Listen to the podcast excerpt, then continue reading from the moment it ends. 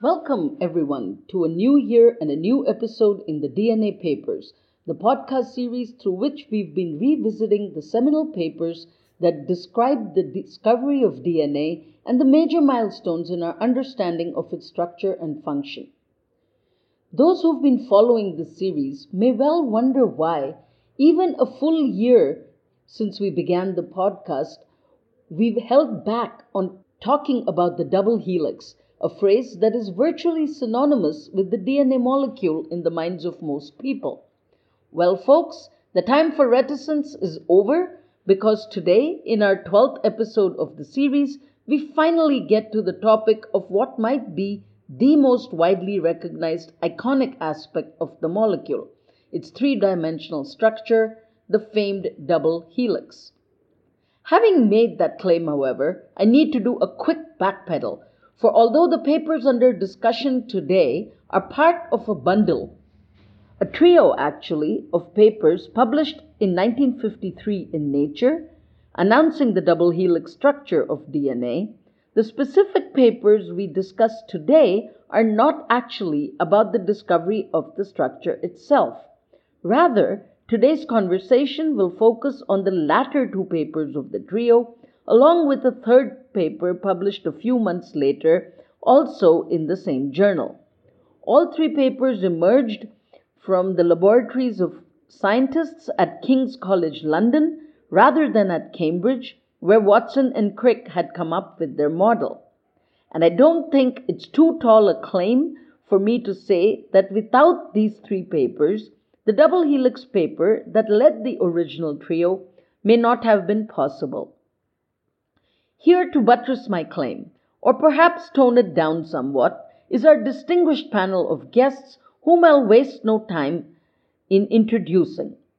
First, it gives me enormous pleasure to welcome the historian of science, Soraya de Chadarevian, to the podcast series for the very first time.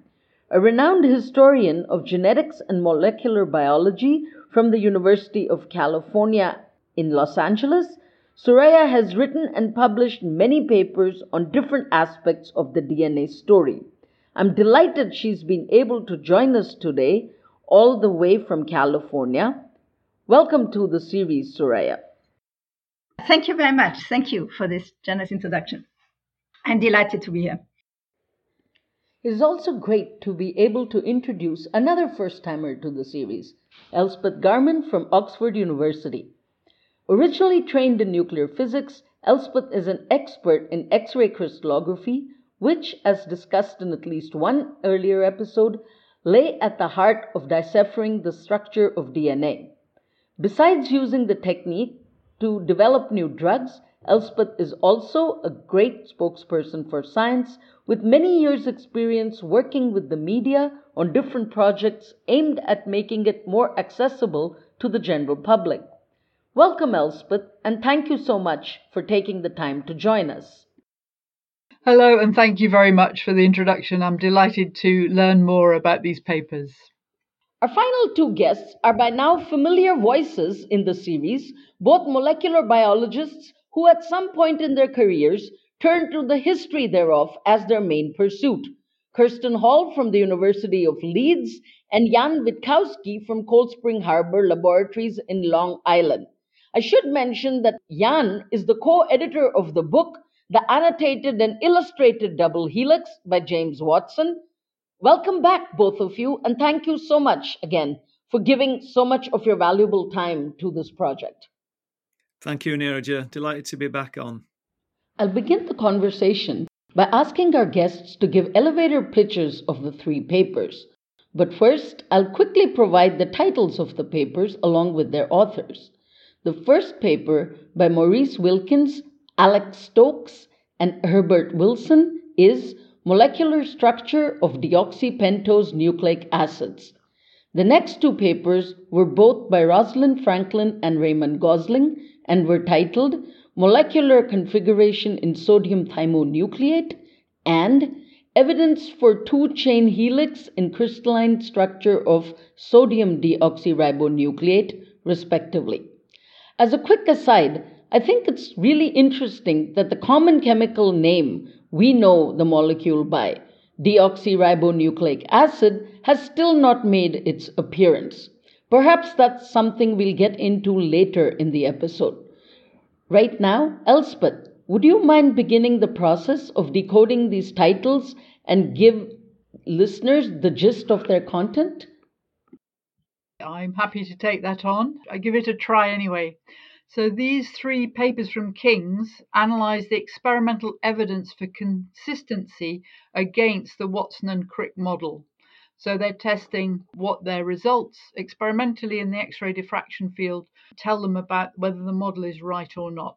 So the first two, as you said, by Wilkins, Stokes, and Wilson, and by Franklin and Gosling respectively, they analysed the diffraction patterns obtained from fibres of B form DNA, which is the hydrated form, 92% humidity. It has an increase of 40% of weight and 30% longer as a fibre compared to the dehydrated A form, which is what is analysed in the third paper by Franklin and Gosling and that has 75% humidity as opposed to 92% and a 40% water content. And it's important to note that that A form is the form that Franklin had been directed to work on by the head of the unit, John Randall, not on the B form. So the paper, the first one, Wilkins, Stokes, and Wilson, that presents the preliminary experimental evidence, and they use preliminary a lot, that they derive from Form B. It's a diffraction image of much lower quality than photograph 51, which is shown in the second paper. They say that the DNA structure is the same in all species, and they have photos from of sodium nucleate from calf and pig thymus, wheat germ, herring sperm, human tissue, and T2 bacteriophage. Theirs was actually from Balantidium coli, which is a protozoan and it's capable of infecting humans. So the X-ray photos, they say, have two regions, one determined largely by the regular spacing of nucleotides along the chain, and the other by the longer spacings of the chain configuration. So what they do is analyze the layer lines they can see in their diffraction pattern, the absences, and the relative streakiness of the reflections that they see. So the clue that a helix is there is there are no reflections on or near the meridian, i.e. the equator, so it suggests a helical structure with an axis parallel to the fibre length. And then they quote Alec Stokes because he has calculated the expected diffraction pattern from a helix of uh, nucleotides. Stokes calculated that the intensity of the patterns should be related to Bessel function squared, and this is unpublished. So it corresponds to a spiral staircase with the core removed, which is rather nice. So their interpretation, in summary, of the first paper is that the pitch was 34 angstroms, that most of the mass was at a diameter of 20 angstroms. That's known from the narrowness of the layer line streaks in the pattern.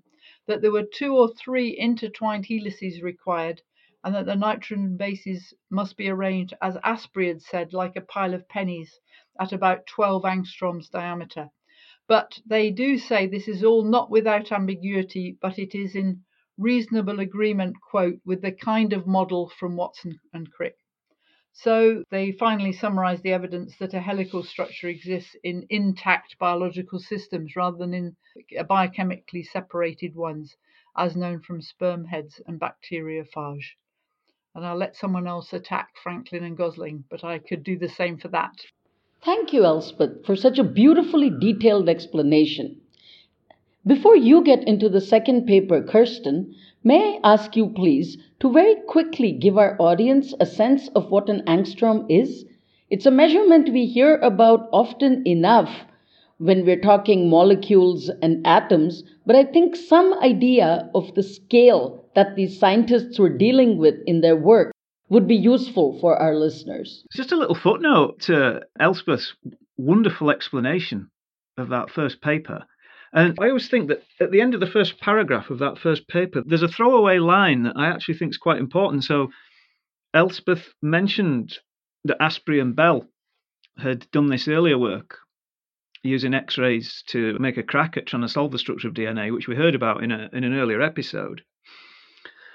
And there's a line at the end of the first paragraph in the Wilkins, Stokes, and Wilson paper, and it says the sequence of different nitrogen bases along the chain is not made visible. Blink and you miss it, but I think it's really important because I, I actually think that that sentence explains why Astbury didn't dig further into this. But I think he was really interested in, for him, molecular biology was all about three dimensional structures. So I think he appreciated DNA was doing something interesting, but it must be doing something interesting through sophisticated variations in the 3D structure. And I think he was hoping to see the variation in bases that, as we talked about in the Chargaff episode, might be detectable by X ray diffraction. And as Wilkins, Stokes, and Wilson point out here, that variation in base sequence won't show up. We need other methods, but that is another story. Right, an angstrom. Well, if I say it's it is that a tenth of a nanometer, but then that's not helping, is it? Because what we need is we need to put pictures into people's heads. So we need to give people an idea of how wide a nanometer is. So, listeners, this should give you something to, to get a grip on. A human hair is approximately 80,000 to 100,000 nanometers wide. So, if I do my sums right, that means a human hair is 800,000 to a million angstroms wide. So, hopefully, that gives you a little bit of a sense of just what an angstrom is. Soraya, Thank you. I think these explanations were excellent. But I would like to add something, and you can decide if it fits here, about so how this paper was set up and what is set out to do, which also gets us already a little bit in how the triplet of papers came about, right? The decision to publish them together. So on the one hand, I think it's clearly to show how it fits with the structure of DNA, which by this point, when this paper was written, they had a draft of Watson and Crick's paper and also had seen the model, right? So it's a response to that. But I think it's also very clearly to highlight their own contributions to this field, right? So I think it fulfills this double function. And of course, there is a decision behind why these publications came about the way they did. Are we talking specifically about the Wilkins et al. paper or both the papers, Wilkins as well as Franklin's papers? Your comment, Soraya. I think it may relate to both, but I think the publication history of the two papers is slightly different. So I don't know if you want to go into here. We can get to that in a little bit. I think it is interesting and important. And then we can return to it next week a little bit more. But does anybody else have anything to add at this point, or should we move on to the next paper? Elspeth, then we'll return to you, please. So, this is a very similar analysis as we just heard about in paper one, but it's a photo 51, which of course is a very famous diffraction pattern, which is of great beauty and clarity. And that is said also by Wilkins in paper one that this is a beautiful photograph.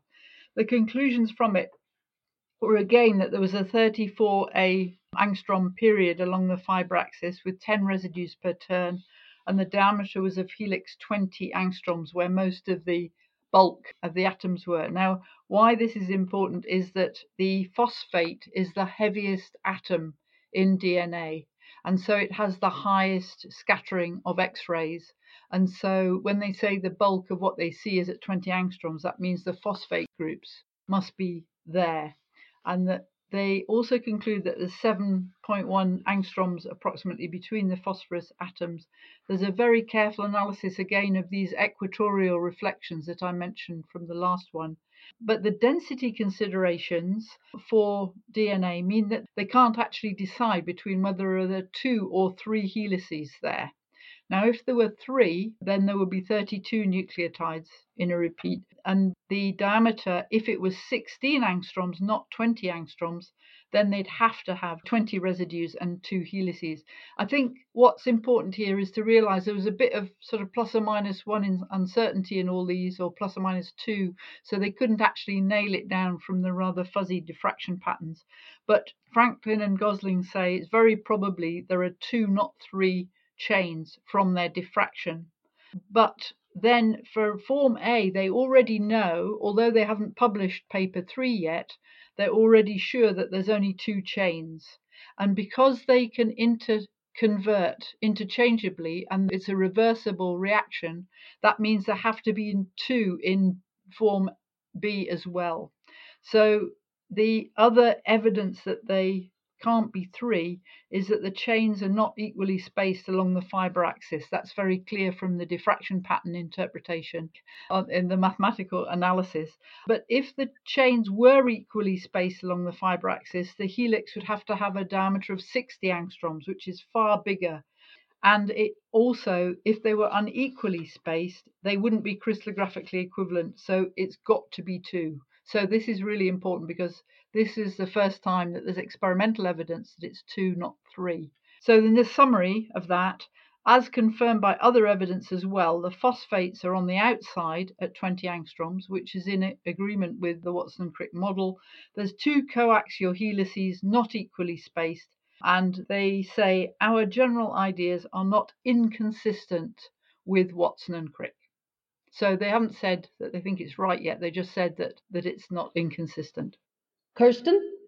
There's a name straight after that line that Elspeth just quoted there about our general ideas are not inconsistent with the model. There was a name in here that I was really pleased to see, and it's in the next paragraph where it talks about the work of Gulland and his collaborators. So this is a reference to J.M. Gulland, who was a professor of chemistry at Nottingham, and him and a guy called Jordan, they were doing titrations of DNA. And as it says, what they'd found through those titrations were the amino and keto groups on the bases were shielded. They were not involved in the titration. So these bases were shielded. So basically that they interpreted that as evidence that the bases are on the inside. But the other important thing that they found was they began to infer from their work that hydrogen bonding between multiple chains must be involved here. Now, it, that's as far as they went. They certainly didn't get as far as, oh, it's hydrogen bonding between two chains. But I was really pleased to see Gulland mentioned because he doesn't get much of a look in, and I'm not, I can't remember whether we've mentioned him in previous episodes. Was mentioned, but briefly. Yeah, right, right. Tragically, he was killed in a train crash early 1947. He was travelling down from Edinburgh down to London, train crashed just south of Berwick. Although it's a bit of a claim too far to say, oh, you know, if he'd survived, then he might have made a significant contribution because actually he'd left DNA behind him by then. He'd taken a job with the brewery. But uh, it's good to see him mentioned anyway. My other question was Is this the point at which we start talking about the mythology that's grown up around Photo 51, or do we leave that for later? We'll get to that later. Jan, you had something to say. Yeah, well, I, am glad we've just mentioned Gulland, but of course it was rather similar to the relationship between Franklin and Gosling. The work was primarily done by a graduate student in Gulland's lab called James Creeth. But I wanted to make a general point about these three papers, and that is, and it comes out from Elspeth's description of them, these are crystallographers' papers. These are not these are not biological papers really at all. Wilkins does have that section. Well, he opens with the with the line. While the biological properties of DNA suggest a molecular structure containing great complexity, so he refers to biology, and he has that final section where they talk about DNA from phage and sperm and so on. And it even includes a reference to transforming factor that in collaboration with Harriet Ephrussi Taylor although there's no reference to that. The word gene or genetic doesn't appear in any of these papers. There's no mention of heredity. There's really no mention of the proposed functions or suggested functions of DNA. And that's true of the earlier papers from the King's Lab. Uh, Fraser and Fraser, again, it's just straightforward treating the molecule as a molecule molecular structure uh, to be solved. A final point about this is that I've actually looked at the draft of the double helix paper. The first draft of it does not have that opening. We wish to suggest a structure, novel functions, a considerable biological interest. It goes straight into the paragraph about Linus Pauling and Corey's triplet. So, sometime between the first draft, or maybe the final first draft, and the actual paper, Jim and Francis inserted that opening sentence. Soraya, you had your hand up? I hear sometimes we speak about two papers and then three papers. I just want for, for the audience to make clear when we speak about three papers, do we speak about the trio of papers that appeared in April uh, 1953 in Nature, or do we speak about the trio of papers that we have selected for this conversation? But so far we have only presented two. I think we should make it clear because I myself am a little confused. Okay, so, yes, you're right. When we talk about the trio, we talk about the 1953 trio that appeared together in Nature. The papers under discussion in today's episode are also a trio, but the third paper appears a few months later, and that's also by Franklin and Gosling. And right now, I think we were referring back to the Watson and Crick paper, but we are getting to the third paper under discussion now, and I will ask Elspeth, again, may I return to you or Soraya? Did you have something else to say? No, I am very happy for Elspeth to take over the technical description of the papers, but maybe there's something to say about the first two as being part of the trio, because the third one that we are going to speak about, in a way, is a little separate, right? I think. Yes. I think the third one is the real great one because it's the one that actually nails it. Okay, why don't we speak about that one and then speak about the whole publication politics behind it, which is something I'm very interested in. Okay, the third paper is about Form A, which is the, the relatively dehydrated version, and which was what Franklin and, and Gosling were supposed to be studying all along. And the results in this paper were actually in an MRC report that Franklin submitted in December or in autumn of the year before 1952, which was seen by Max Perutz, who was on the committee and who actually then showed it to Francis Crick, who realized how important it was. And I'll come to why it was very important in a minute. So this paper is a beautiful analysis of cylindrical Patterson function. The Patterson function is a mathematical formulation which you can calculate directly from the intensity of distribution of the reflections.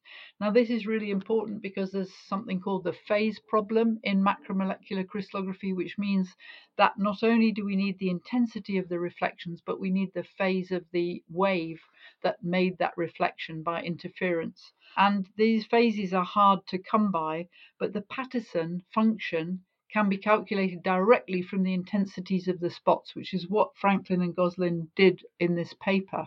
They obtained the predictions from Stokes of what would be expected from a helical structure, both intertwined two helices and displaced from each other by half of the unit cell, as it were, the repeat. The Patterson can be calculated, as I say, directly from the reflections, but what actually is it? Well, if you imagine three atoms and you take the vector between A and B and plot it on a little spiny sort of hedgehog diagram with a zero being the uh, zero zero, and then you take B and C, which is going in a different direction, and you plot that, and then you plot A to C, and you plot that, you end up with a sort of fuzzy ball of sticks coming out, a bit like a pineapple stuck in an orange at a party, right?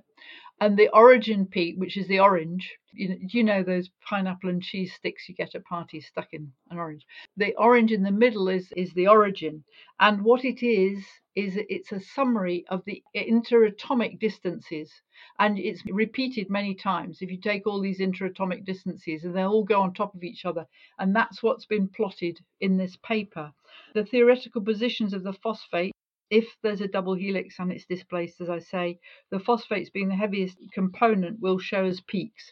Now, what's in the paper is figure one is a really remarkable correspondence of the expected peaks and the contours derived from the actual image.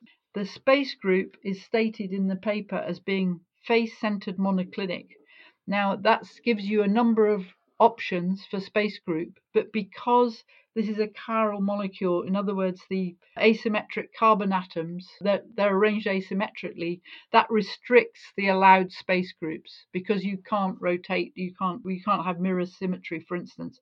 And so the C2 I can turn it that way to that way. It's the same whichever way up I hold it. That means that the helices must be going anti-parallel to one another because otherwise when you turn it upside down, it's not the same as it was. So as Franklin and Gosling say, this is exactly what would occur for two coaxial chains related by a dyad axis, so a twofold axis, as suggested by Watson and Crick. The form, as we've talked about already, uh, is 11 residues per turn, 28 angstrom repeat. And the bases are not flat, they're in the helix, they're tilted at an angle of 25 degrees. So that's the summary of the paper. And I, I think it's a very, very powerful evidence that the Watson Crick model was correct. Am I right just to chip in there, Elspeth, and say, you know, historians of science that don't usually do eureka or light bulb moments, but I think I may have just had one there thanks to your your cracking explanation of a Patterson function because I've always been trying to get my head around it, and now the penny has finally dropped. I finally grasp it thanks to that wonderful cocktail stick analogy. So thank you. But what I was going to say was, so am I right in thinking actually that before the advent of computers, sitting down and trying to calculate all these Patterson functions for Franklin and, and, and Gosling would have been an absolute mind numbing, real gr- number crunching grind. They're sitting there with these little, um, is it the Beevers-Lipson strips that you use to calculate?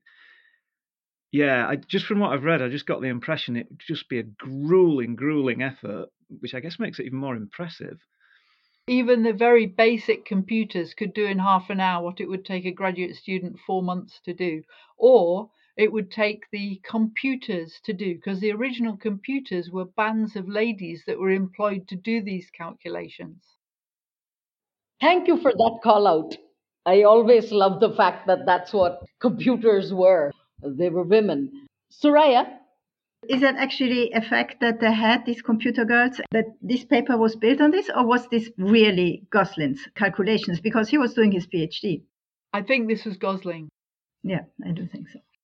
I'm going to move on to the next question and ask you in turn to give some background about all the authors of these papers Maurice Wilkins, Alex Stokes, Wilson, Rosalind Franklin, and Raymond Gosling. What was their expertise? How did each one of them become interested in DNA? Where was DNA in their research careers? Could we start with Wilkins and Kersten? Since you have something to say, just answer this question as well, please. I was going to chip in on Franklin, but I'll save that. It's um, in the context of something some that somebody said to me the week before last, which I'd like to be really interested to get the other guests' responses on. But Wilkins, he'd been raised in New Zealand. I think he had Irish ancestry. He'd been raised in New Zealand, and he'd come back. He'd gone to Cambridge, but hadn't done particularly well there because I think he'd he felt he'd spent way too much time involved in political activities, very active on the political left. Went back to his hometown of Birmingham for PhD, where he, he crossed paths, fateful crossing of paths with John Turton Randall, who was a physicist who, like a lot of other physicists, eventually became interested in biology. Wilkins headed out to California, 1940, to the Lawrence cyclotron lab to fractionate uranium for the Manhattan Project. And when you read his autobiography, third man of the double helix, um, which I, as a little footnote, I always think it's really sad that everyone, every other player in this story, James Watson, Francis Crick, Rosalind Franklin, they all get they all get several biographies written about them in some cases, but poor old poor old Maurice Wilkins, no, nobody bothered writing a biography about him. He had to had to write his own his autobiography. He said when he when he saw the horror of what had been unleashed at Hiroshima and Nagasaki, he basically had a a bit of a road to Damascus experience, and uh, he basically decided that he was going to turn to the science of life rather than unleashing death on such a horrific scale. The other influence he always said was crucial in changing his direction from physics to biology was reading Erwin Schrödinger's little book, What is Life, which was published in 1944. And there are a lot of physicists have often said that this was a, a, crucial influence on them. I think Gunther Stent said, "Oh, this book was it was an Uncle Tom's Cabin for molecular biologists." So that's a reference to Harriet Beecher Stowe's 1865 novel, I think, her anti-slavery novel, which some have seen as a rallying cry for the American Civil War and the anti slavery cause. And Stent was saying that Schrodinger's book played a similar role. It was a, a call to arms for physicists to get stuck into biology, which I always think is quite interesting because actually, long before Schrodinger's book, Astbury and Bell up at Leeds were shining their x rays on DNA. But that's by the by.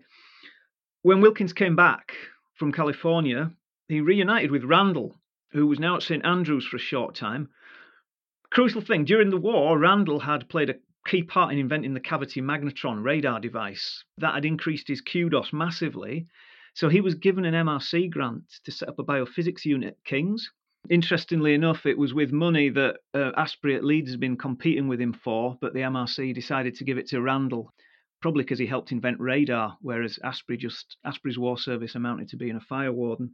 So yeah, Wilkins moves with Randall down to King's. Wilkins had been doing some work on chromosomes up until that point using ultrasound, but then Randall gets him doing visual microscopy on DNA. And then I think one of the one of the crucial moments for Wilkins is uh, he works with Raymond Gosling, PhD student, and it's Raymond Gosling who crystallizes that A form of DNA that we just heard about in that third paper. I thought it's maybe, imp- before we move on, maybe important to say something about John Randall, who plays a role here, right? He's the PhD advisor, Wilkins advisor, and then also Wilkins joins him in St. Andrews and then in London. Because John Randall, I think it's important here, he studied physics at Manchester under Lawrence Bragg. And that's where he learned the X-ray crystallography. Yeah? So, so he, I think, was a trained crystallographer, at least, uh, one would expect. And so I think since crystallography plays such an important part in the work on the structure of DNA, I think that's maybe important. Generally, I think John Randall has a, quite an important role in this whole story. So, yeah, it's quite interesting to see how the crystallography came into the picture. Elspeth, you had something to say?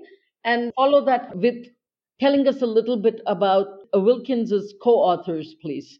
That's exactly what I was going to bring in here because of the mention of Randall as well. So, Alec Stokes was also a physicist, as Randall was. He was born in Macclesfield in Cheshire, studied in Manchester, and then Trinity College, Cambridge. But interestingly, he learned his X ray crystallography also with Bragg, Lawrence Bragg. And his PhD thesis was called Imperfect Crystals, which he got in 1943. And then he went to Royal Holloway College joined Randall at King's in 1947 and became a senior lecturer before he finally retired in 1982. But the plaque that was put up on the 40th anniversary of this paper at King's College actually commemorates the main people that we've been talking about, but also Alec Stokes and Herbert Wilson, the five of them. So I'll just say a bit about Herbert Wilson in a second. But Wilkins apparently asked Alec Stokes what would the diffraction pattern from a helix look like and he went on a journey and calculated what it would look like on his journey and gave it to Wilkins the next day and he was very very smart mathematically. So Herbert Wilson the other author of that first paper with Wilkins and Stokes was also a physicist. He was educated at Bangor University. He was a Welshman did a degree and his PhD there and he joined Wilkins in September 1952, which, as we'll see, was very, very soon before the publication of this paper.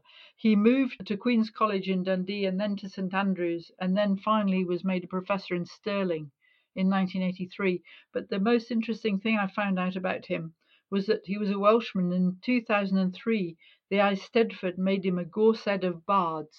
So he was a Welsh bard. That's all I, I will say about them. But I think that they deserve a place in this podcast because they're never mentioned. Oh, absolutely. Soraya, could you begin with telling us about Franklin? I think everybody has something to add about Rosalind Franklin. Yeah, I can certainly start. So, uh, Rosalind Franklin, she studies in Cambridge at Newnham College, and she studies natural sciences and graduates in 1941.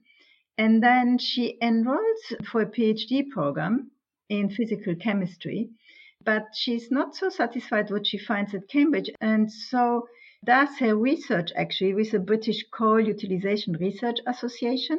And this then provides the material for her Cambridge PhD.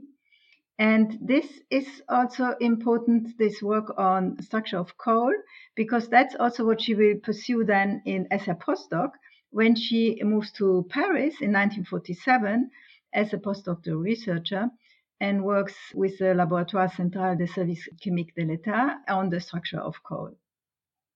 She comes back to England in, and uh, to join King's College in 1951, and it's pretty important. Uh, so that's here's the point where Randall plays a role because he hires Rosalind Franklin and he puts her also on the DNA structure problem. That was not the original plan, but then in the end, that is what he wants her to do. And I think this is then also the source of some of the misunderstandings between Wilkins, what the role of the two is, because Wilkins was already also working on the DNA problem. She doesn't stay at King's very long at all. Already in the beginning of 1953, so before this paper, this trio of papers, the 25 of April papers, appear, she has already moved to Birkbeck College London, where she works under Bernal and builds up her own little group studying viral structure, where she does very important work with an important group of collaborators, including uh, future Nobel Prize winner Aaron Klug and John Finch, and other people who later joined the LMB in Cambridge. And as we all know, she died uh, prematurely and tragically in, in 1957 from cancer. I just wanted to come back to the move from Paris to King's that Soraya mentioned, because she wanted to come back to be nearer her family. Although she loved Paris, she absolutely was a Francophile.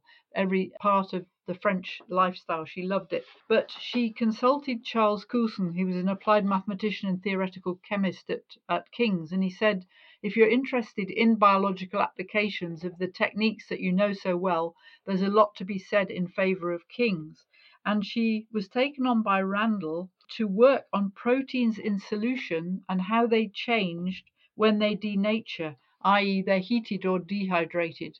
But then when she arrived, Wilkins was on holiday and they had these DNA fibers that Wilkins had been working on from Rudolf Signer in Bern in Switzerland that he'd been working on since May 1950. She arrived in January 1951. And her response to being moved onto the DNA project was great because it's how I felt when I moved from nuclear physics to biology, which was I am, of course, most ignorant about all things biological, but I imagine that most X ray people start that way, which I thought was a wonderful quote from her. So uh, Wilkins came back from holiday to discover that he thought he was going to be having Franklin working more or less for him or with him, uh, but to discover that Randall had told her that she was actually in charge of I mean, the quote from Randall is this means that as far as the experimental X ray effort is concerned, there will be at the moment only yourself and Gosling. So, without telling Wilkins, he actually gave what Rosalind Franklin thought was her own project. Maybe just to add, and also moved the graduate students, right? Gosling was already working for Wilkins, to uh, him to continue working with Rosalind Franklin. Jan, was your comment in direct response to Elspeth and Soraya's, in which case I'll ask you to go first? Yeah, I, I wanted to ask Elspeth if she knew why Franklin moved into biology. Elspeth? I think that she took the advice of this Charles Coulson, who I, I believe was a family friend, but I'm not quite sure about that. And I think that she felt she'd done coal for long enough and wanted a change. I mean, what was staggering about her is that she, you know, died at the age of 37, having made absolutely pivotal contributions in three completely different scientific fields. In that the very first virus structure, tobacco mosaic virus, was from her lab. When she moved to Birkbeck, she said that she'd exchanged a palace for a slum, but that she was much, much happier there because she had a miserable time at King's. They wouldn't even let women into the common room for the staff. She wasn't allowed in. I mean, it was horrendous. Kersten, and then back to Soraya. Yeah, just just following up the line that Elspeth quoted there from Randall's letter when he says, you know, as far as the experimental effort is concerned. Franklin's biographer, Brenda Maddox, has a wonderful description of she she refers to that line as the poisonous phrase, which I think is great because so much grief resulted from Randall's mismanagement of that situation, about not being clear about setting the boundaries about who was doing what. But I just wanted to come back to the the issue of coal. I was at a, an event a couple of weeks ago and I was challenged over Rosalind Franklin. Someone came up to me and the charge against me was if I've understood what they were saying right, the charge against me was that I've been too soft on Rosalind Franklin. I've been an apologist for her. And the person's argument was this she'd done a chemistry PhD. She was a chemist by training. She should have known all about hydrogen bonds. Therefore, she should have been on the ball more and cracked the double helix. And it was one of those moments when you take a deep breath and you count slowly to 10. And first of all, I thought, well, you know, that's quite a Whiggish way of looking at it. You know, we are judging, we're judging the protagonists of the past there from the vantage point of the present with you know 2020 hindsight. But aside from that, I thought another aspect to this is the fact that Franklin's first paper, Thermal Expansion of Coals and Carbonized Coals, you know, as, as Soraya said, she was working on the porosity of coal. She did all this work on graphitizing and non graphitizing carbon. Um, and it strikes me that she was actually a what we'd call today a material scientist. And Elspeth has that wonderful line there about when she comes to Kings and she says, Of course, I'm most ignorant about all things biological. There's another great line from her that's cited in her biography by Brenda Maddox. And Franklin described herself as being, I'm a physical chemist who knows very little about physical chemistry, but an awful lot about the holes in coal. I thought this is a really interesting context in which to see Rosalind Franklin because what I didn't realize was that she was still publishing on coal right at the end of her career. I never realized her last paper, I think, Nature 1957, Changes in the Structure of Carbon During Oxidation. And this gave me a whole new perspective on her.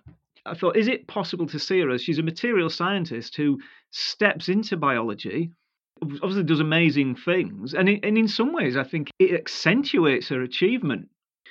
Uh, I was just following up on your, your remarks about Franklin and holes in coal. Elspeth, correct me, but she was not an X-ray crystallographer when she came to King's because she'd worked with amorphous substances. And in a way, that makes her achievement with DNA and even more remarkable. I think she'd done a lot of powder diffraction experiments with X-rays.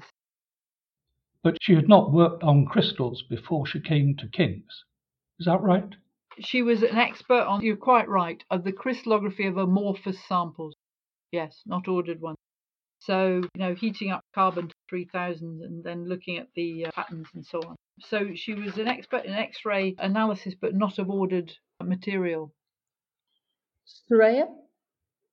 Which might explain why she was focusing on the A form also, right? Which is actually also something I have not thought about before. But that was much less much less clear crystals, right? And maybe she that's one thing that attracted her to the A form also because of her previous skills. She had fantastic experimental skills, which we haven't mentioned yet, but I did mention the relative humidity of forms A and B. And one of the problems that Maurice Wilkins had experienced was trying to control exactly what the humidity was.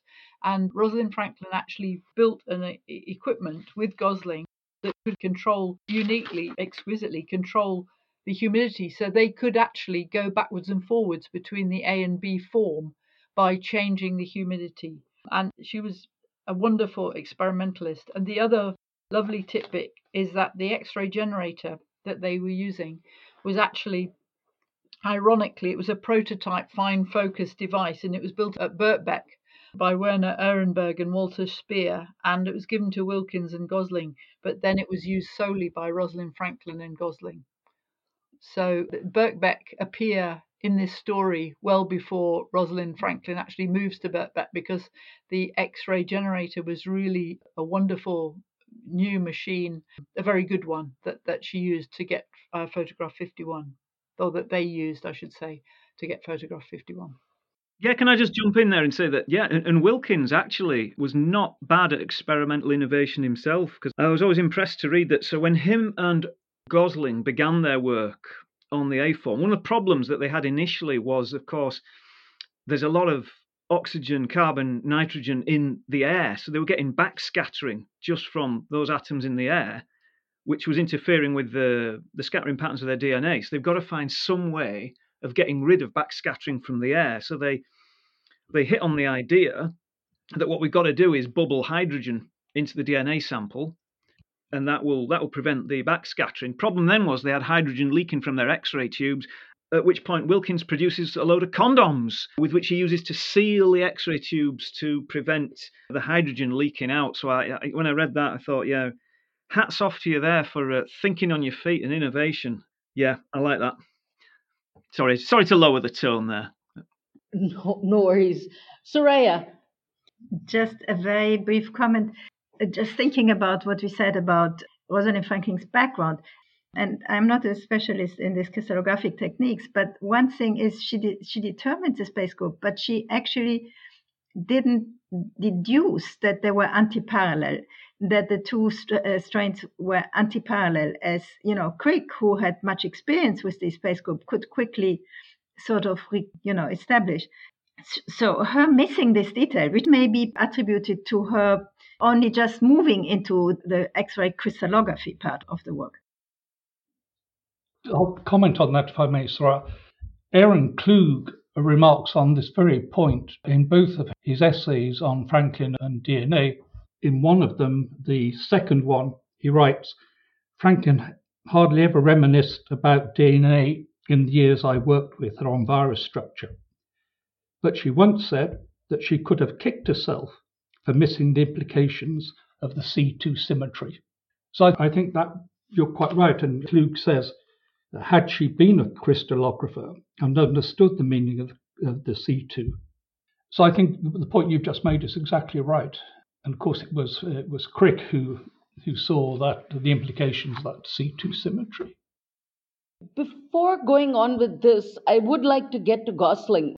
So I would like to hear about this graduate student who changed labs, became what started out as Wilkins student, and then went on to author two papers, two of the very important DNA papers with his second advisor, Rosalind Franklin. Soraya, would you go first in giving us some background about him? He changed hands twice, right? He had changed hands from Wilkins to Franklin and then back from Franklin to Wilkins, right? Yeah, only briefly when he finished his PhD. And you know, and then also quite recently, I think he he stated quite clearly that it actually it actually was him taking the famous photograph 51, which is quite interesting, right? The, the photo 51 is in his PhD thesis. And we were talking earlier about calculations, and I've just looked in his thesis, and he clearly did all the calculations. I mean, obviously with guidance, but I think he probably did the, the, the donkey work, so to speak. So he was born in 1926 and did his undergraduate degree in physics at University College London, and then moved to to King's. He got his PhD I guess, in late 53, maybe early 54. It was 54. Yeah. And then he went on to lecture in physics at St Andrews before moving, interestingly, to the West Indies, where he remained as a professor there until 1967. So he was a good many years in West Indies. And he came back to become a lecturer and reader and professor at, at Guy's. I will say I, I knew him, and he was an absolutely lovely man. He and his wife Mary.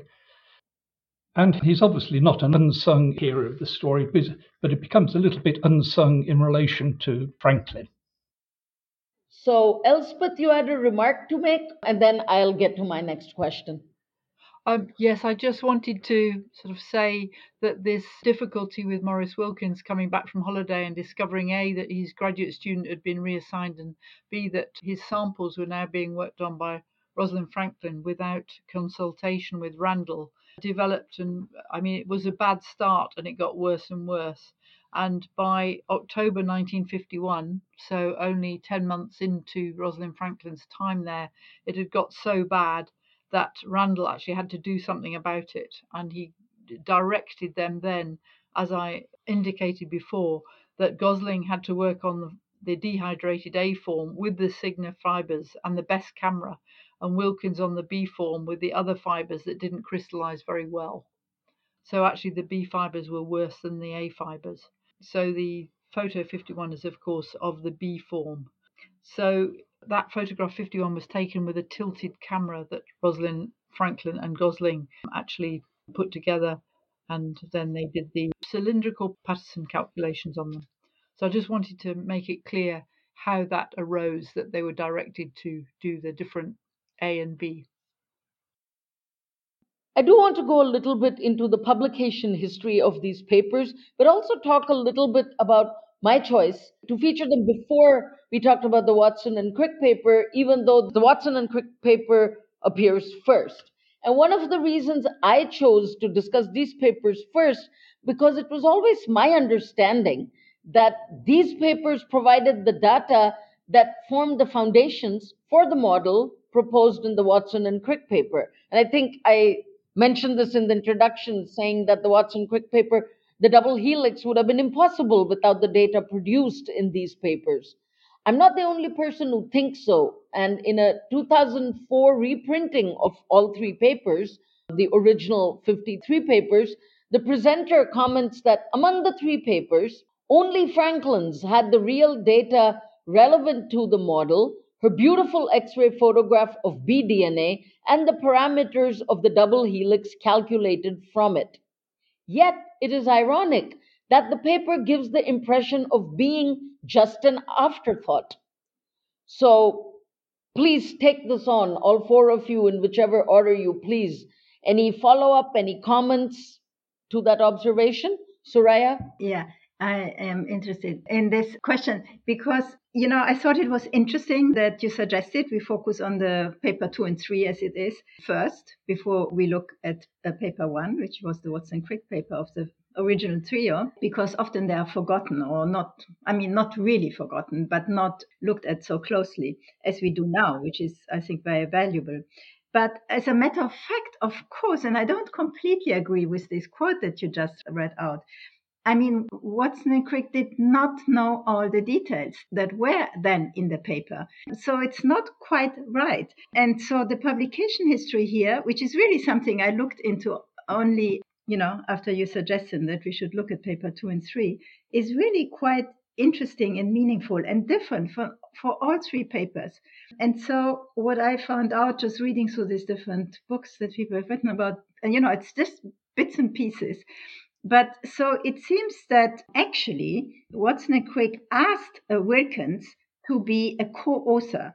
I think this is quite interesting, and he mentions this in his book. And Wilkins says no. He thought that King's people should publish separately. And he regretted this later. And so this is in his uh, biography. So, this I think is a very interesting point. So Watson Crick wanted the paper out quickly, but it was agreed that there would be one or two weeks, not very much, for the King's people to write up the results. And so that's why I think in the Wilkins paper we hear a lot that this is preliminary, right? And so I think it's also to make clear. So this is what the King's people did, right? And you know, this decision that the three should be it says talking with the editor and so on. I think that maybe also Bragg was quite important. Bragg wrote a letter supporting the publication of Watson and Crick's paper for sure. Uh, how much he was involved in the negotiations that the other three papers should also involve. So Wilkins writes a paper with his two collaborators, Stokes and Wilson. And then he says he was quite surprised that also Rosalind Franklin and Gosling wanted to include a paper, which is interesting. And so apparently their publication history is a little bit different because they had a nearly ready paper to go and then rewrote it in respect to now they, they knew because they had seen the model and had seen the draft of Watson Crick's paper. And so they redrafted the paper. And that is, for anyone interested, that is in the first biography of Rosalind Franklin in Anne Sayre's book, which, by the way, has some inaccuracy, I think. That she was the first one right, to write this biography. You know, a lot of research has been done before. I don't know if anyone has looked at the Macmillan's archive. I think it should be. I think it would be really interesting. I'm not sure what one finds there. I have, there's a long article about the archive at Macmillan's that was publishing Nature. And from there, it seems maybe not so much is, is left, but it would be interesting to look. So that's how these three papers come along. Jan? Yeah, well, I think maybe the order of the papers, Soraya, was, was Gale's editorial decision. Yeah, maybe you put up front the, I was going to say more exciting, but the biological speculations and, and reason that one would want to study this molecule, and then follow it by the technical papers. Uh, you mentioned the Macmillan archives. When Nature moved offices, I think in the early 60s or mid 60s, they threw everything away. So there is no correspondence between Gale and the King's Group or the Cambridge Group. Uh, also, sometime, and it's difficult getting these in the right sort of order because not everything is dated. But certainly, sometime it was Bragg who suggested that there should be one paper from the Cambridge Group and two from King's. And you're right, of course, that the King's Group had a copy of Jim and Francis's draft while they were writing their papers. I don't know when Franklin and Gosling first started drafting that paper. I have it down that they were doing a draft after the King's Group had received the Watson paper. In this biography, it says March 17. Yeah, that's what I've got. Well, the, Watson sent the draft to Wilkins earlier than that, in the beginning of that week, somewhere between the 13th and the 16th. That's interesting because Sayre makes the argument that the writing of the paper was independently of the Watson Crick work. Mm, well, to tell you the truth, that's what I thought too. But the dates that we have don't really suggest that, although, as I just said, these dates are not at all, uh, only some of them where there's a dated letter. The dates are, the order is certainly rather uncertain. But wait, but you can't write a letter. Um, I mean, it would be quite unusual to write a paper in one or two days. Is that what you suggest? That she got, she received the paper just two days before? Well, the paper wasn't submitted until April the 2nd. No, but when did Franklin receive the Watson Crick paper? That's a good point. Sometime earlier that week, so maybe three or four days earlier. They started the draft on the 17th. They didn't complete it on the 17th. It's a very, very short paper, so. Because they, they submitted their paper, as I say, on uh, April the 2nd. I think this length of paper issue might be a disciplinary thing, Soraya, also, in that as historians and ruminators of science, we write, we take much longer to compose a paper, whereas Franklin and Gosling had the data. Just to say, I mean, it seems there was a rewriting. Um, apparently, there are two drafts. I mean, I have this from the from this uh, biography. I don't, I haven't seen the draft, but apparently there was an original draft, and there was one then redrafted to after they knew that the the helix was there. So I think the dates is often very important to figure out what happened, but in this case, one needs to dig deeper, I guess. Well, I, I will say that I'm not altogether sure that Anne Sayre's book is entirely reliable source for these sorts of details. Yeah, I certainly found some details which I didn't find. And she was the first one out, right? And she's also, I mean, a crystallographer friend. I mean, she was also not a trained historian. There was one other interesting thing that occurred to me as you were all talking, because I was just looking at the acknowledgments at the end of the Franklin and Gosling papers. And in the first paper, they thank Randall, of course, and then Crick, Stokes, and Wilkins for a discussion. And besides acknowledging an award, Watson is not mentioned, and neither is Wilson. So I just wondered if any of you had any comments about this. I don't think anybody would have at that time would have consulted Jim for expert opinion on X-ray crystallography or or fibre. So I think I think you know obviously Stokes, obviously Randall for being the head of the department. Who else is there? Uh... Stokes, whose calculations, as Elspeth mentioned, were very important calculations and predictions. Crick and Wilkins. And in the second paper, really, it's only Randall, and not so much for any contributions as interest and encouragement. and again, even in this first paper, Randall's only mentioned for interest and Crick, Stokes, and Wilkins for discussion. So I guess the junior people were not, the junior most were not included because whether they may or may not have been in on the discussions. Like you said, it's about crystallography. So shall I move on to the next question or is there anything else? Just one thing, or the point that Jan brought up about the sequence. Maybe we can just say a few things more here. So we have the Watson Crick first. We will look at this in the next episode. And then two and three, who decide. I do think Watson Crick was the leading paper. That's clear. That was the most striking new result.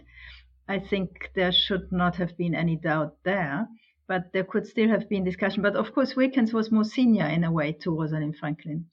So that might have defined the sequence. But I think it's an interesting point to think about. It's too bad the background papers there. I wonder if in Bragg, have you looked, Jan, in Bragg's archive? Are they at the Royal Institution? Yeah. No. Elspeth, I've got a question for you. Have you ever compared the two Acta Crystallographica papers that appeared towards the end of 53? Because they were submitted in March of March the 6th, written before and submitted before the double helix. Have you ever compared the information that's in the double helix? No, I think that's a really interesting question. I haven't compared them. I, I did have a look at the helical acta crystal paper of Cochran this morning, but I haven't looked at those ones because, as you say, they, they were submitted before this, and it, it's almost like they did this very quickly. I mean, Rosalind was extremely careful about what she was prepared to say, and they felt that they'd been gazumped, as we would say, and that they produced this quickly just to have a, a placeholder. Could you just clarify for the audience who were the authors of the papers? There were Rosalind Franklin and Gosling. Both of them. One was about humidity, and the other was a Patterson cylindrical function. Okay. I didn't write down the full titles of them. But they are not cited in the paper of April 25. Because they were published later. They were submitted earlier. They appeared later. They, they weren't published apparently until. If you look at the publication that they cite in the April 25 paper, they mention two papers in print. Oh, one is in the press and one to be published. The one to be published may be still under review at that point.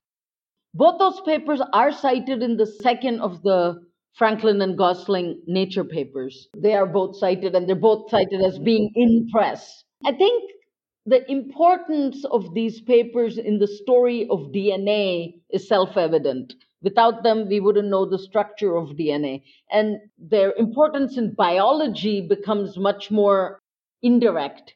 And I think it's worth mentioning the fact that Watson and Crick and Wilkins, probably as well, were nominated in different years for the physiology prize, but in another year for the chemistry prize as well. They're not the first people in the DNA story who've been nominated in two categories and got it in one or the other category. Does any of you have any comment on that? What you just said was the structure of DNA wouldn't be known without those two papers. Well, without the work that went into those two papers. So some of it, not all of it, right? And, and the, Watson and Crick didn't know all the details when they came up with the model. That's the one point. And the second point is, of course, especially Wilkins worked for a long time to correct and provide more evidence for the double helical structure. But it's not correct to say that everything that's in the paper was used by Watson and Crick because they didn't have those two papers. And they were very happy to see that there was this strong experimental evidence for the model. You know, they didn't know that in advance when they built the model. I think that's important because the Watson Crick model brought something else. So, not just crystallographic reasoning, but also this model building and all kinds of various evidence and different kinds, really, of reasoning that produced the model, right? Which then needed experimental evidence, which partly was provided by those two papers. So, saying that those two papers are really sort of the the absolute basis that they needed all those papers, it was a different route, I think. And they got there first. I mean, that needs to be said, right? And that's why I also think it's correct that their paper would have been the first one. right? In that trio. Point taken. I think you've all done a really great job in disentangling the relationship interaction among all these papers, the relative importance, the parts that were independent of each other, the parts that depended on each other. And I'd like to go to the big picture now about the double helix itself, which occupies a rather odd and strange place in the history of DNA. It is one of the most iconic things about DNA, I think. DNA itself being an icon and now part of everybody's language. They talk about TV shows having DNA, designers having DNA. They put, I mean, one of the most crazy experiences I had was once a pill claimed to have DNA and RNA, which immediately raised the question whose?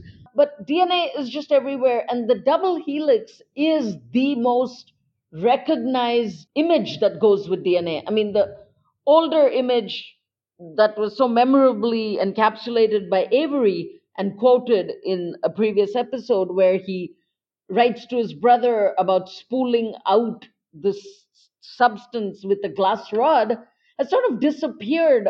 And the picture that we've used, for example, as the introduction to this entire podcast, the picture we put on the top of the web page is a little tube an EP tube, Eppendorf tube, but with a little transparent helix, double helix.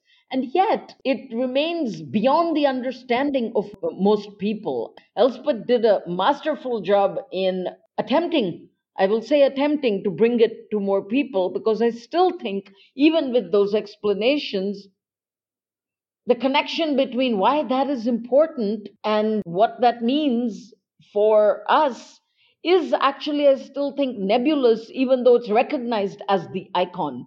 And could you all comment on this state of affairs? The public doesn't think about DNA, I think, as a chemical or a structure. They think about DNA in terms of the secret of life, as an emblem of inheritance, whether it's the design of a Jaguar car or, or something like that. They know about it through DNA fingerprinting. Although it's nebulous in the sense of the relationship between the public and the chemistry and the physics of DNA.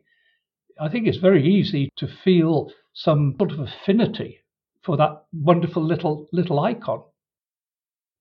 Thank you, Jan. The affinity for that wonderful little icon. I think that needs to go down into the books in the future. But Soraya, yeah, I have quite a bit to say about this. So I do think in the historiography, I think this question of the double helix has been overstated, right?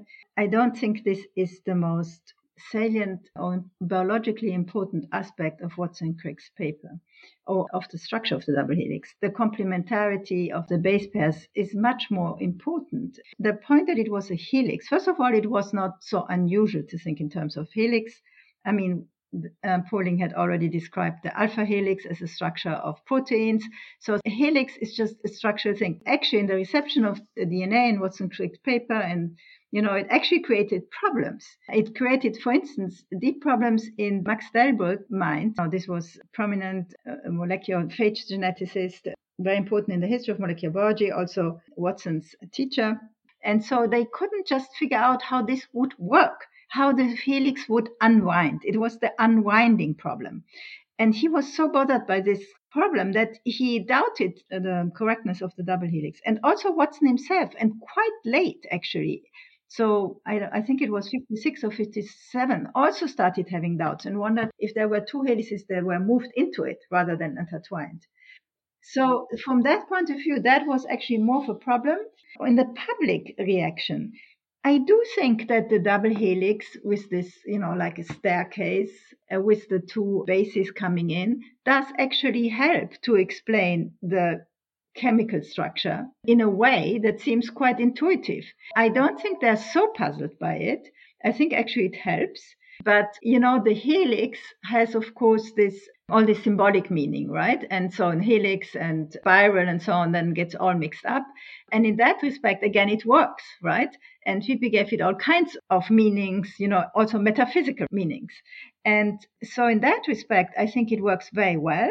It gives an idea about the chemical structure and it's an icon that works, right? I mean, we could think, and I make often this argument about protein structure, right? The first protein molecule, uh, the atomic structure, which was discovered in the same laboratory and, you know, had a completely irregular structure, which was a big disappointment to the people who did this.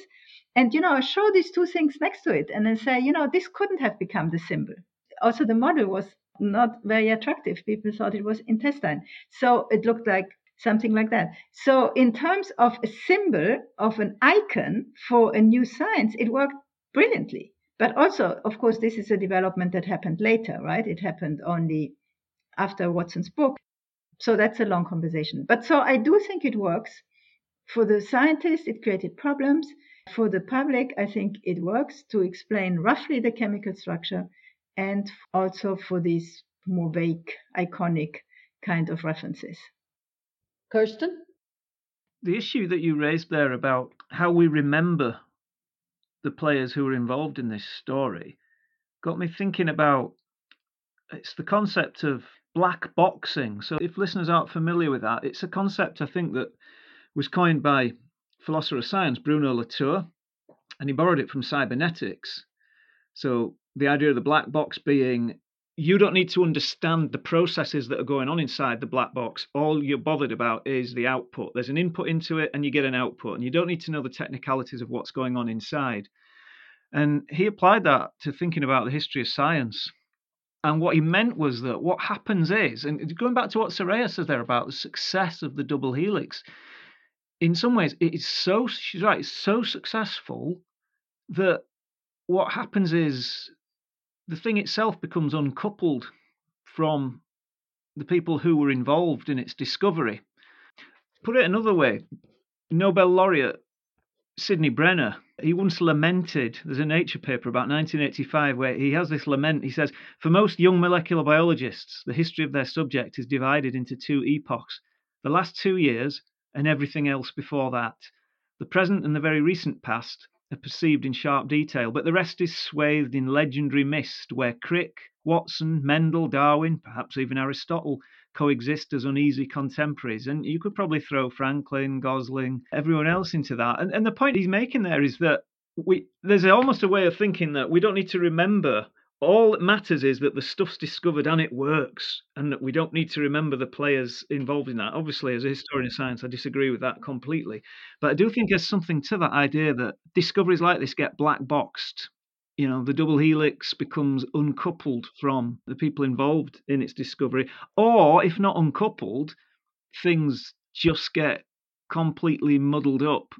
So, as an example, being a man in middle age now, I think it's my prerogative to shout at the television. And for, I guess for most guys, that usually happens during the news or football matches. But for me, it's during episodes of the UK quiz show University Challenge. Because just a couple of weeks ago, one of the questions was second picture round in Southampton versus Trinity College, a photograph of Rosalind Franklin. And the question was name this scientist who was overlooked for her vital contribution to the discovery of the DNA molecule. At which point I'm shouting at the TV, no, no, no. What about Friedrich Miescher in his freezing cold lab washing pus off discarded surgical bandages in 1869, who was subject of the first episode in this series? But what's interesting about that is that the molecule and its function all become all bundled and confused together. It's remembered in shorthand what you said about black boxing resonates and it's not just the people is it? It's also details about the molecule and you pointed that out toward the end of your explanation. It's about molecule versus structure versus function versus bits and pieces of it all of which we've been trying to follow along and put into perspective through this podcast. But i thank you very much for bringing that up. Jan I just wanted to go back to what Soraya was saying about Delbrück's worries about how the DNA molecule unwound. Of course, I, it must have been Francis, not Jim. Uh, Francis said, well, essentially, the structure is right. There must be a way that nature does this. He said, we don't care that we don't know how it's unwound, but there must be a mechanism that does it. Any response to that? Yeah, actually, I think that's a, I think it's a really important point because very often this story, the discovery of the double helix, is told as if it's the climactic finale of the DNA story. In actual fact, it's nothing of the sort. Just preparing for this, I watched that 1986 BBC Horizon dramatization life story where you've got Jim Watson played by a young Jeff Goldblum and Crick by Tim Pigott Smith and uh, Rosalind Franklin by Juliet Stevenson. And if you've if you've watched it, you'll know that there's the the grand finale scene when they've realized the complementary base pairing and then you get this sequence where the two of them go into a slow motion sprint through the streets of cambridge to then burst into the eagle pub which is packed with drinkers as if it's a new year's eve when in actual fact it was just an ordinary weekday lunchtime and they're announcing we've we've discovered the secret of life and jubilation erupts and they're dancing around and everyone's buying them drinks. And and this all this all fuels this kind of mythology that you know this was the end point when in actual fact like jan says there it raised all these other questions. How does the molecule unwind? How does the information get out there to the sites of protein synthesis in the cytoplasm? How's the genetic code carried? So no this was far from being a climactic finale and just as a side as well of course it was ironic that Rosalind Franklin was added to that plaque outside the Eagle pub a few weeks ago, I saw on the BBC website, when in actual fact, it's kind of commemorating something that never happened because Crick actually said in one of his biographies by Robert Olby, I think, he said, I've got no recollection of us ever having burst into the Eagle pub to make that announcement. And I think Jim Watson has since said that he kind of embellished that a bit for dramatic effect. So there is a lot of mythologizing has gone on around this story. Yes, absolutely. And Soraya, before I call on you, I just want to make a shameless plug for this series because the series neither puts this at the beginning or at a climactic end. It's rather late in the series that the double helix shows up. Like I said, this was the 12th episode that it actually shows up. And there are episodes beyond the double helix. There could have been more, but we needed to stop, so we're stopping with 14. But I just wanted to make this plug that part of the point of this particular podcast was to demystify, demythify the double helix, but also bring different aspects of DNA research into play, into conversations. Soraya, I agree with much which what has said, and there will be much more talk about the double helix next time round, I guess. But one thing I do think that it's quite unusual. I hope everyone can agree. The the double helix and the discovery of the double helix, this whole story, there has been an incredible amount of focus on it. So I you know, in a way, I do think the double helix goes together with Watson, Crick, and Franklin to an extent that is quite unusual in the history of the sciences. This decoupling, I don't see here, right? So the story, and this very clearly comes from Watson's book, right? I mean, where do we have? There are very few examples where you know, a discovery is sort of romanticized. I mean, you know, a whole books written up and more and more books and more and more comments and more and more little discoveries and so on and so on. So I think actually the two things in this case go quite closely together. And this is a lot of Watson's doing. And this coupling, I think, of the double helix and the people is really quite unusual in the history of science. Can I make one last comment? Very brief one. Soraya and I were talking about the unwinding problem. Well, JBS Haldane solved it. Apparently, there was a conversazione at the Royal Society, and Haldane went to look at the model and said to Gosling, So, what you need is an untwiddlase enzyme to separate the strands. And of course, it was found, or they were found.